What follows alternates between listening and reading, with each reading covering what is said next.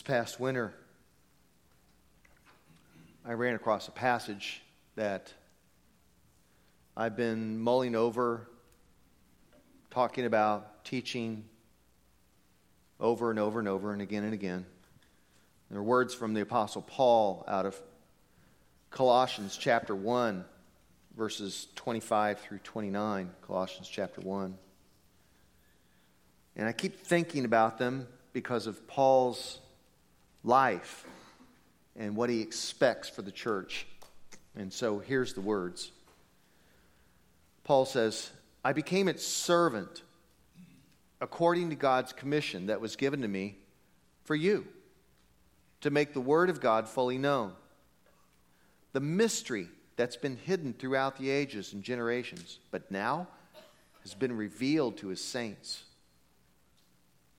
To them, the saints, the Christians, to them, God chose to make known how great among the Gentiles are the riches of his glory of this mystery, which is Christ in you, the hope of glory. It's he whom we proclaim, warning everyone and teaching everyone in all wisdom, so that we may present everyone mature in Christ. For this I toil and struggle with all the energy that he powerfully inspires within me. Paul is striving for an end goal, everyone. He wants everyone to be mature. Every ounce of his body, every breath he takes, imprisonment, and as tradition has it, martyred in Rome. All so that something that he calls a mystery would be fully flowered inside of the people he's talking to, the church in, in Colossians, the letter to Colossians, and for you and me. Think about this. The Apostle Paul spent all those years suffering, struggling, pleading, begging, teaching for you and me right now, this morning. He wants you and me to be mature. What does it mean to be mature in Christ? It's a big subject. So I'm just going to introduce an arc of discipleship. It's a little bit of a roadmap. I call it an arc like it's some sort of, you know, arch, not an arc like Noah's ark, but like an arc like, you know, a rainbow or something like that. And it's really sort of just a roadmap of where we're going. Other English translations, this is the one we read, was the New Revised Standard. Other English translations, instead of mature in Christ, they say complete in Christ. They'll say perfect in Christ. Perfect is the old King James Version. Be perfect in Christ. We're after perfection. Now, the problem is, is that, as you can see from the various English translations, or as you hear these sort of things, it's hard to understand maturity. And so when we hear perfection, we think of all sorts of things. Uh, Pastor Garrett Leahy tells me that when he says, you know, be perfect, uh, be perfect in Christ to most men, he thinks that they mean moral perfection, sexual purity, don't lust. When uh, Pastor Marta Gillen tells me that when women hear the word perfect, they think basically don't be overweight or have perfect kids or perfect hair and teeth and a perfect household and have your kids be your showcase. But when Paul says perfect, he means be in perfect union, in perfect relational union with God through Christ. Paul only thinks in terms of perfection and maturity as being in a relationship with the Father.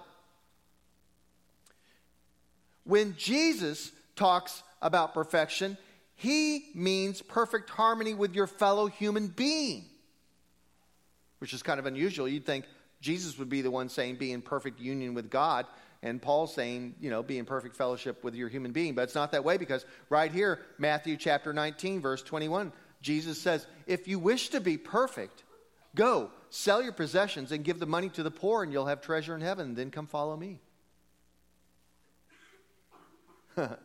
You can see where Jesus cuts right to the chase, never mincing words. To be perfect, to be a perfect Christian means economic redistribution. How's that for some politically fiery words these days? And we better move on before we start, you know, having to say that we all got to become socialist here, I guess, and that would be really uncomfortable for everyone. So we're going to chart this out. This arc of discipleship. Leslie, let's grab that thing and put it up here. And I gave you a fill in the blank thing, so this is really merely for your entertainment. If you don't know it, I've sort of been in a sort of classroom mode, and um, I keep doing these fill in the blank things. Uh, here's the carnage from first service, you know, the leftover double sided sticky tape. So, you know, we're going to take our pilgrimage on this thing, and we're even going to go further than first service. So, here we go. Um, if you were going to make an arc of discipleship, you would say, okay, here's Colossians 1:28 at the top, be mature, and then the foundational block down here would be the Holy Spirit, right? You're like, well, I don't know. But the Holy Spirit, it all begins with the Holy Spirit. You go right to Acts, and the Holy Spirit comes, and He's going to guide you and teach you. He's going to intercede. He's going to teach you how to pray. He's going to teach you how to be the church, how to live the Christian life.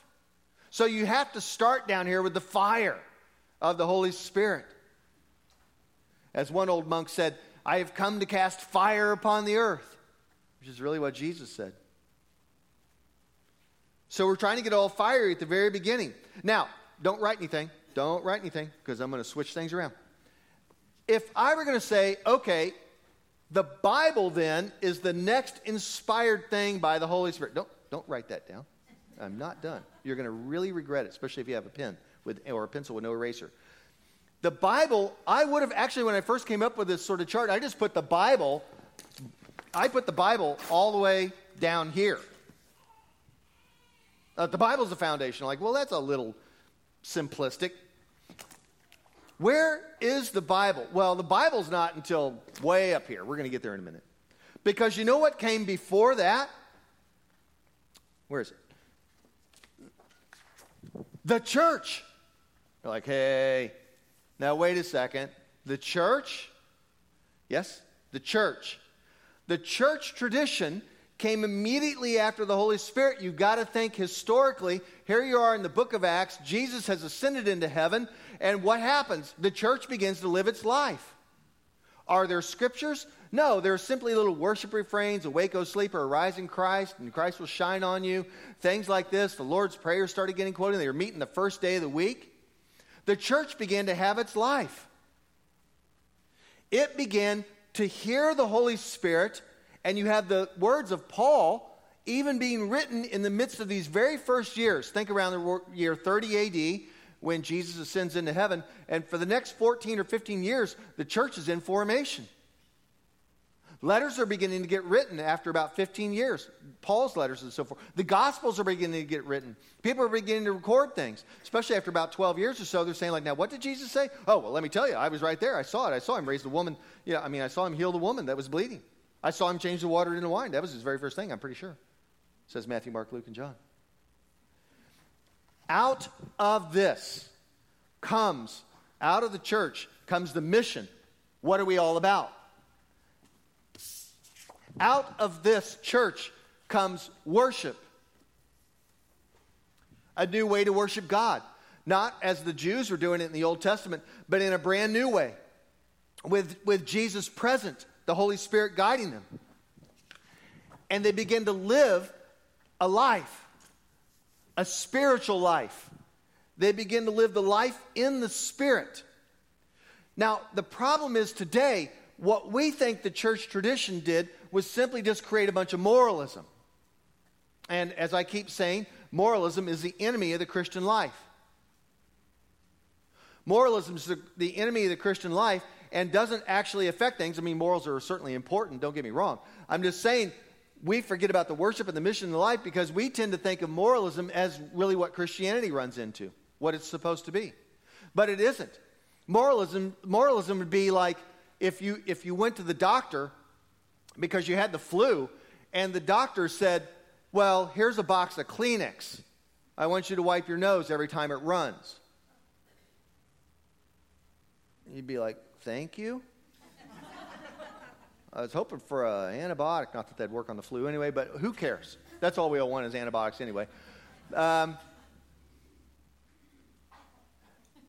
just obeying morals is just treating the symptoms and doesn't actually kill the bacteria, so to speak. We're going to get there up here as we head towards maturity when we get into the spiritual journey. This is just the history part at this moment. After all that, then comes the Bible. As it begins to get recorded and the, the letters of Paul and the Gospels begin to form. You know, and there were other Gospels being written, other stories coming out of people about 120 years after Jesus, and they're beginning to get written, and uh, like the Gospel of Thomas. And the people who remembered and the ones that were, the tradition was passed down to them, they're saying, like, that's not Jesus. He, he's not some uh, bizarre mystery kind of thing. He was a real person. He wasn't just a spirit, he was a human being, and he was God. They're getting all that sort of thing settled. For 400 years, all of this is getting settled out. Really, not until the fifth century does the, the actual, what we call the canon of Scripture, get settled on. Before that, it was the life and the tradition of the church, using the letters and the Gospels. Of course, people were making lists and passing those around. This is the foundation of the arc of discipleship. It begins with this foundation of the church, of mission, of worship, of life, and then finally the Bible.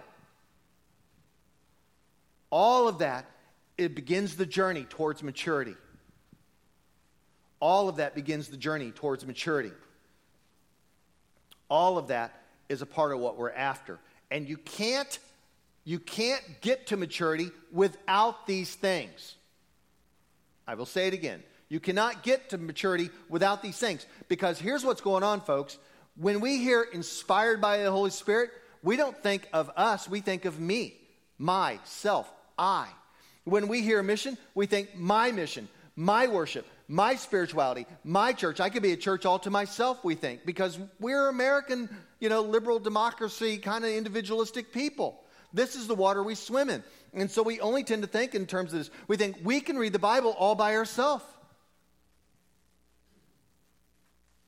We think we're a church unto ourselves, that we don't need anybody else. And let me just take you to a place that's actually pretty controversial these days. Uh, theologians are talking a lot about this these days that you can't not be a private Christian. And none is more powerful than the voice of a Duke Divinity School theologian uh, from Duke University, Stanley Hauerwas. And Stanley Hauerwas uh, has made in the past years these bold and what are becoming very controversial statements when he says that no individual should read the Bible all by themselves. this is what he says No task is more important, you got to follow this. No task is more important than for the church to take the Bible out of the hands of individual Christians in North America. this is good. He's not done. The Bible is not and should not be accessible to merely anyone, but rather it should only be made available to those who have undergone the hard discipline of existing as a part of God's people.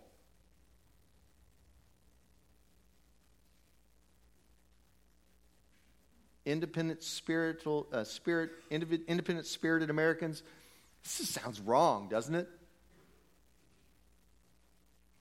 We value the rights of the individual. We have an entire economic system and political system based upon the individual and allowing everyone freedom.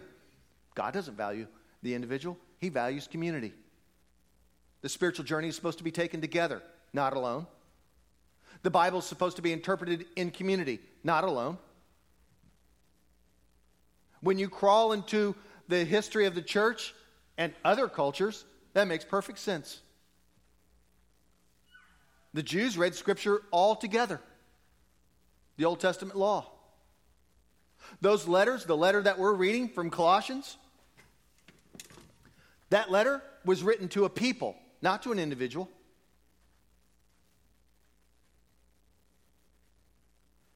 This togetherness, this community, this, this is how church, this is how the Spirit gets it done in, in discipleship together. Recently, I spoke with someone who likes Lakeland. They think it's great, uh, but they just can't make any deep connections around here. And I'll, I'll give you that. It's hard to make deep connections around here. It is any organization, any sort of social organization. And so they're empty nesters now, and um, they're kind of lost, this couple is. And so they just went back to their church from 30 years ago.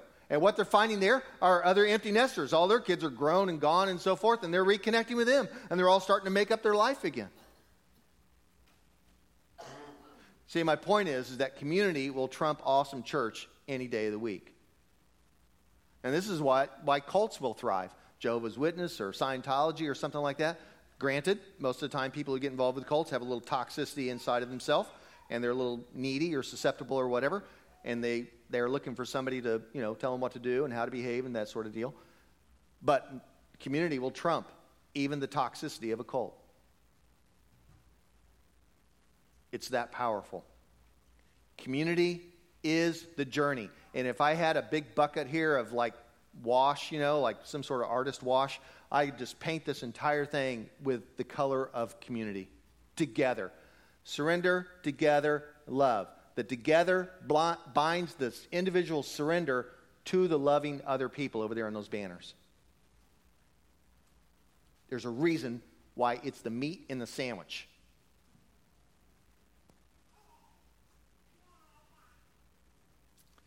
Community is a journey, and it takes pure tenacity to stay in the church because church gets messy. And I'm surprised over and over again how many people think church ought to be made up of perfect people. There's that word perfect again. And it just ain't going to happen, nor should it happen. Recently, I encountered a local church that has a messy situation. I'm in quotes here, uh, podcast people. A, a, a messy situation. Some long term staff person that everybody loves was accused of some inappropriate activity, and it probably was inappropriate because they got inside the personal private space of sort of a very needy, high maintenance uh, female on staff and they started playing power games, and then she pulled out the trump card and accused him of sexual inappropriateness. Soon, the call was made to the lawyers, and the whole thing is in that sort of being settled out of court type situation right now.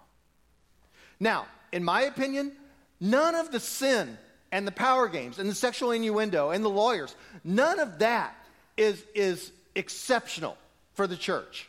You might be shocked. But in my opinion, like, people are sinners. They mess up. What I am surprised at and what I take issue with is that the church is attempting to hide it from the congregation and everybody else. That's the problem. That they think it should never taken place and therefore they think they're hiding it. I think I dragged in an article from yesterday's Kansas City Star paper. Hypocrites make bad messengers. Yes, John Deal, politician. If you're a politician, your name is in public. John Deal and Joshua Dugar, or Duger, or whatever his name is. Both of them sexting or whatever they've been doing wrong. Oh, uh, because they say um, they were peddling prescriptive views of faith and family. In other words, they're telling everybody how family's important and faith is important, and then they start doing messy human things. And people find them hypocrites. Hmm, imagine that. Church is messy. Over in Olathe, a friend of ours, Pastor Tim Suttle, helped start Lakeland. Uh, awesome musician in that time. Now he's an author. Has a very uh, influential book out right now called Shrink about how the church ought to get smaller. There's good. You see the kind of people we hang out with around here. Um, and uh, but Tim's church over in Olathe is a lot like our church, except one of their ministries, or just a part of their DNA, is they bring in a couple of dozen homeless uh, men every Sunday to worship with them. Yeah, and uh, he says it's a pretty colorful worship service. You know, uh, with guys drunk and stoned and vomiting and yelling and hooting and hollering and all this sort of thing. And uh, he, then he started laughing. Tim said he's telling me a story. And he says, and he, wasn't, he can't tell us to his own church, he can only tell it to other pastors. He says, it's especially disconcerting when one of the homeless men, when, well, actually several of them, would dip their bread in the chalice of wine and their fingers go way down inside. And they haven't bathed for a while, you know, and they stink to high heaven. And then you've got some well heeled, uh, you know, soccer mom standing right behind, kind of looking like, oh, I have to tear off a piece of bread and dip it in that same chalice and then shove it in my mouth. I'll have to fix my lipstick after that. And so, um, and he says that makes for a very curious, messy body of Christ. It's quite intentional.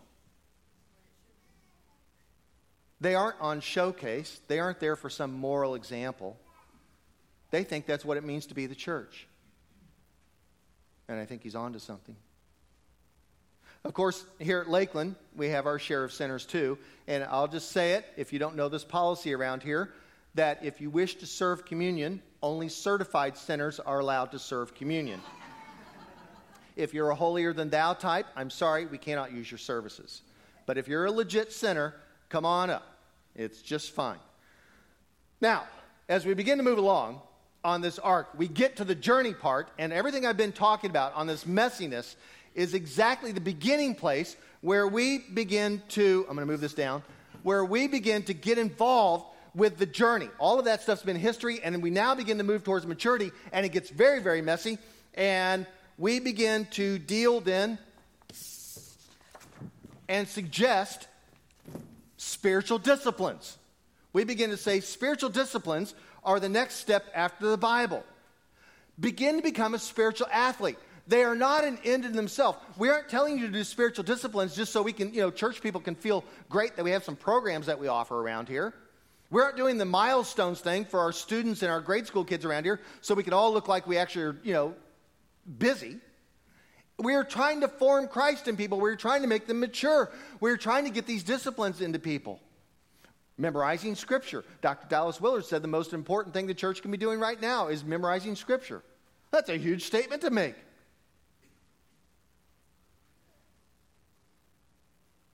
all of this begins to move into dealing with your baggage.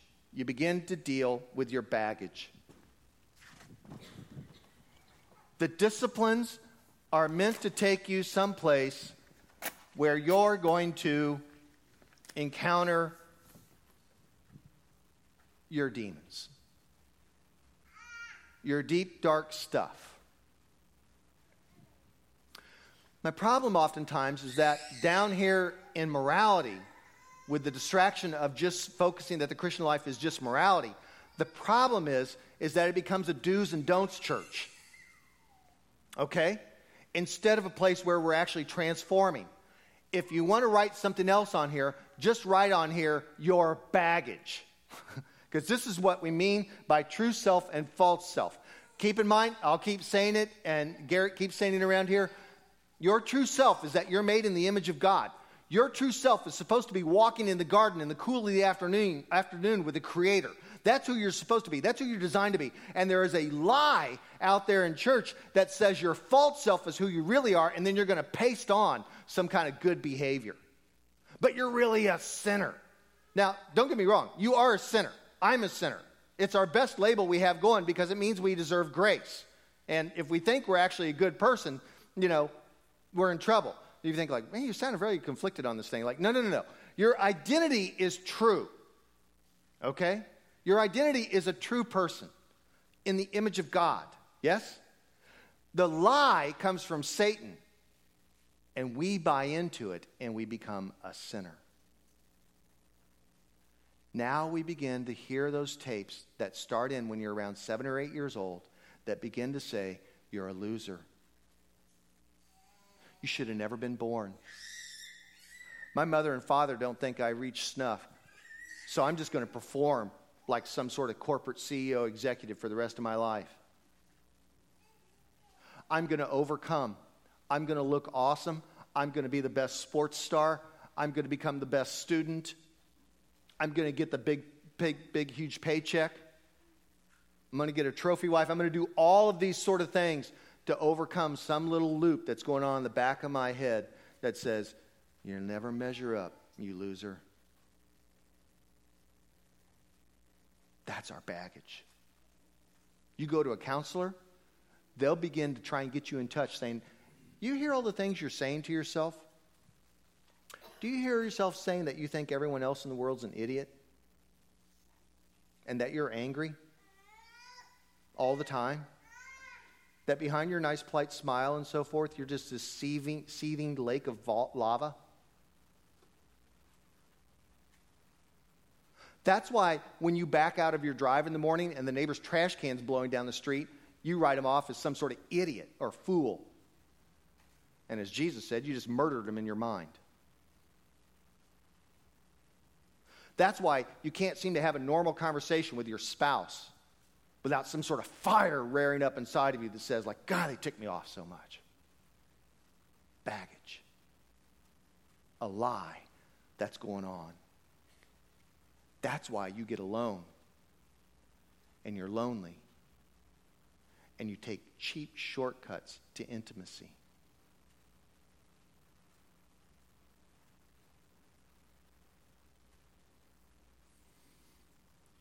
All of this, all of this that's going on here, folks,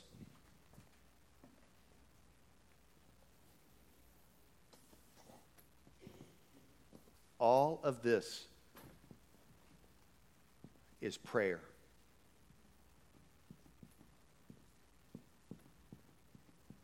So when the church says our job is to teach you how to pray, we are trying to teach you how to commune with God, how to become mature, to deal with your stuff.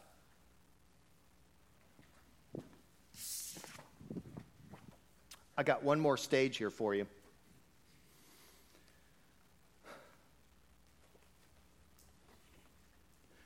Discernment, the habit of discernment. What is discernment? It's a technical term in spiritual formation, and it means the discernment of God's Spirit. It means gaining wisdom, learning how life works, knowing yourself as you truly are, knowing what God thinks about you, having other friends for the journey that will speak into your life and learning to discern how things happen. This comes later in life. Sometimes you need to go to a counselor, a spiritual director, have a mentor, have a friend. Scripture will teach you to discern. Church will teach you to discern. That's kind of what you're doing right now, hopefully. Learning how to discern the voice of God is the last stage to maturity. I hate the linearity of the whole thing, you know, and making things seem like dominoes, but it has to be described this way. You can't get to discernment until you get rid of the neural noise that's coming from your false self. It's hard to hear the voice of God if you're not dealing with your junk and your baggage. Yes? That's very true, isn't it? That's the way it works. All of this discernment, we call it a habit because we are learning to respond to God's presence everywhere, all the time, and it has to be turned into routine and habituated. It has to become a discipline of saying spending time in solitude and silence, a time of surrender, a quiet time, or whatever it may be. It has to get done that way. And that's why we call it a habit. It has to become a habit of hearing God's voice the same way as where uh, when you lose your car keys or your cell phone, God forbid, that when you, like you'd rather lose your car keys and your cell phone, um, when you lose them, you don't go out and look in the backyard unless you happen to be doing cartwheels in the backyard. You don't go look someplace strange. You know, it's like the old joke goes, you know, like I think it was always told by monks. It's kind of like, um, you know, I, well, it's not, it's told by monks with different context, but nowadays we'd say, I lost my car keys. And uh, they say, Where'd you lose them? They say, I lost them in the house. And the person's out there looking in the front yard. And they say, Well, why are you looking out in the front yard? And they say, Because the light's better out here. you know, like, you don't go look somewhere else when you lose your keys. You go to the, the kitchen island, you go to that dish, you go to the hook on the wall, you go to the dresser, you go, you know, your usual place. You go to the console in the car, all of that sort of thing. Discernment is a habit because you go to the same places. You go on retreat, you go uh, to your chair where you do your prayer, you go to scripture, you go to your small group, you go those places to find God because that's where you, you, when you lose something, your soul, you go back those places. That's why you're here this morning, yes? Things kind of drifted off for the week and you came back right where you lost your keys. I know they're around here somewhere. You lost your soul, and so here you are. This is why we call it a habit. I'll introduce one last idea. We don't talk about this very much because it's a part of a 500 year old spirituality. Indifference. You're like, oh, that is a really strange thing to put up here. This is called the prayer of indifference. And the prayer, and it's not a box on there, by the way. Yeah, you'd put it right above like prayer or something. This is just a spiritual discipline within uh, discernment. The prayer of indifference is an Ignatian spirituality that says you want to arrive at a place in prayer, a spiritual director or a spiritual master would tell you, where you no longer want to hold God hostage. God, I need my kids straightened out, and I need them straightened out right now. And I'm going to just pour a ton of prayer on you until you do my bidding. Great, great, great, great. Not great. God is not a genie, cannot be conjured. God is not magic. God is not some Greek god of Poseidon that you're going to make a prayer to before you go on some siege voyage. Back to Paul. It's a relationship.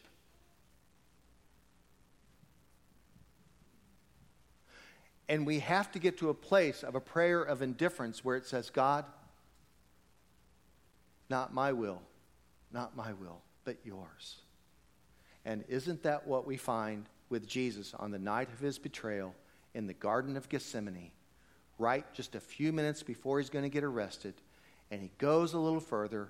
Now, finally, at that point, all alone, the disciples sleeping, and he falls on his knees and he prays to God. He says, God, Father, if there was any way that this cup could pass from me, any way, I don't have to go this cross. If there's another way, God, I need to hear it right now, but I know there isn't. And then he prays the prayer of indifference Not my will, but yours. That's a mature place to be, folks. And a thin spiritual person, a person who's not very far along in the journey, can't do that sort of prayer. How else will you make it through crisis? How else will you make it through the tough times? Through illness and death and grief and financial hardship and feeling like you're not worth anything. You have to relent, surrender, bow a knee to Jesus, say, Not my will, yours. I want it to turn out my way, but I submit to you. Where are you at on this journey? Still down here? This is fine if you are. Don't get me wrong. Still down here, like, do I believe in God? What about the Bible? How do I know it's true? How why is it infallible or whatever? You know, what about the church? Can I can you deal with the fact that there's messy people at church? That they're not perfect? Are you still dealing with this sort of thing? Have you been hurt by church? Okay. What about are you in the discipline stage? Are you in a place like, yeah, I need to really get my act together? I need to figure out some way to either listen to the Bible on audio or whatever, because I hate reading books or whatever, you know, and you're like, I got to find some way to get this voice of God infused into my life. I need to be in a small group. I need a place where people will, you know, accept me for who I am. Around here, you got Mercy Street on Saturday night. Uh, Pastor Garrett does a Saturday morning, every other Saturday morning, men's discipleship breakfast. I do retreats. Pastor Marta uh, does Listen to Your Life and several other type of programs where you can get in touch with your history and so forth and examine your life. All of this stuff is set up to get you into some discipline so you begin to deal with this true self and false self and begin to learn to discern. That's what we're after. Don't be surprised that when crisis when crisis hits and you can't seem to find God. I'm telling you this right now assuming that you're not in crisis that you can't find God, that it wasn't a mistake that you feel like you've lost your faith at that moment because you planned for it. You must, you know, it's not like you go out and run a marathon this afternoon without training. And life is like that. It is a journey. You must put the energy into it. And the great thing is, you don't have to do it alone. That's how it gets done. So I hope you're somewhere on here where you can find yourself. Maybe you're way up here. Maybe you're way up there, learning the life of prayer. This is your journey. Well, speaking of together, we come to that place where we celebrate the Lord's table. And if you're a server, please come forward. Make sure you get in touch with yourself to make sure you're a sinner, okay, before you get up here. Um, thank you so much. And we come to that place where uh, we um, are going to participate together. Congratulations, everyone. You did the smart thing. You showed up. You did the together thing. You didn't have to do this on your, day, you're on your own. You got to church, and now the church is going to carry you along. The worship team brings you along, the teaching brings you along, and now we come together and symbolically remember that you are not alone in life. That's why we have one loaf and one cup. That's why we share together. With all of our doubts and all of our questions and all of our uncertainty, we come to do this together. Now, would you stand with me, please, as we pray together as Jesus taught us to pray?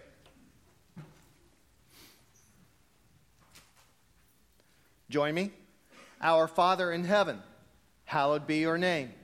Your kingdom come, your will be done, on earth as in heaven. Give us today our daily bread. Forgive us our sins as we forgive those who sin against us Save us from the time of trial and deliver us from evil. For the kingdom, the power, and the glory are yours now and forever. Amen. And now, Father, you've fed us with spiritual food. Send us out into the world to do your work. May we be light. May we be salt. May we be the best Jesus that somebody sees this week. Keep us, God, from judging, from holding opinions of others, of being crabby and mean spirited. Reveal to us our false self, show us our lies, and let us smirk at ourselves and say, So, so, God, you love me no matter what. In the name of Jesus, amen.